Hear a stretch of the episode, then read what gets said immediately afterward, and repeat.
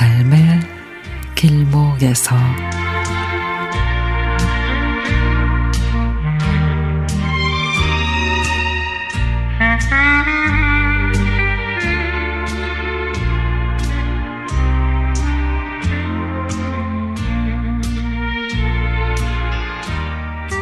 아들이 지금 하는 일이 적성에 맞지 않는다고 이직을 고민하다가 용접 일을 배우고 있습니다. 아이가 둘이다 보니 생활비가 만만치 않을 텐데 하면서 걱정을 하니 당장은 힘들겠지만 앞으로 일을 생각하면 투자라며 며느리가 그렇게 말합니다.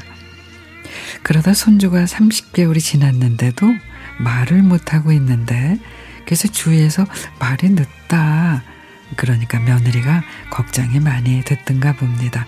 병원에 가서 검사를 했는데 세상에 자폐와의 경계선상에 있다고.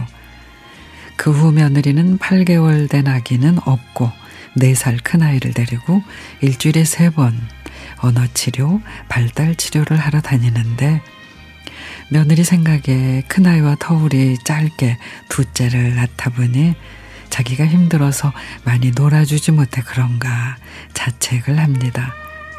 게다가 큰 손주가 면역력이 약해서 툭 하면 병치레하고 남편의 수입도 끊긴 데다가 일주일에 세 번 병원을 다니다 보니 며느리가 여간 힘든 게 아닌가 보더라고요. 그래서 며느리에게 통장 하나를 내밀었습니다.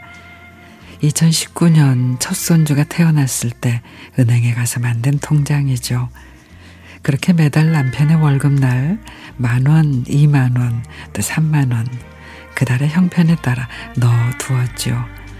근데 이렇게 며느리가 힘겨워할 때 필요할 것 같아서 과감히 해약을 하고 통장을 주었습니다. 며느리가 내 손을 잡고 웁니다. 괜찮아, 괜찮아. 우리 시댁에 작은 아버지도 다섯 살이 돼서야 겨우를 말을, 겨우 말을 하셨대. 네 잘못 아니야. 발달이 좀 늦을 뿐이야. 그런데 치료한 지 석 달째 우리 손주가 이제 조금씩 사람과 눈을 맞춥니다. 그리고 발음이 정확하진 않지만 아빠라고 말했다고 합니다. 지금의 시련이 우리 아들, 며느리, 그리고 손주까지 훗날의 단단한 밑거름이 되리라 믿습니다.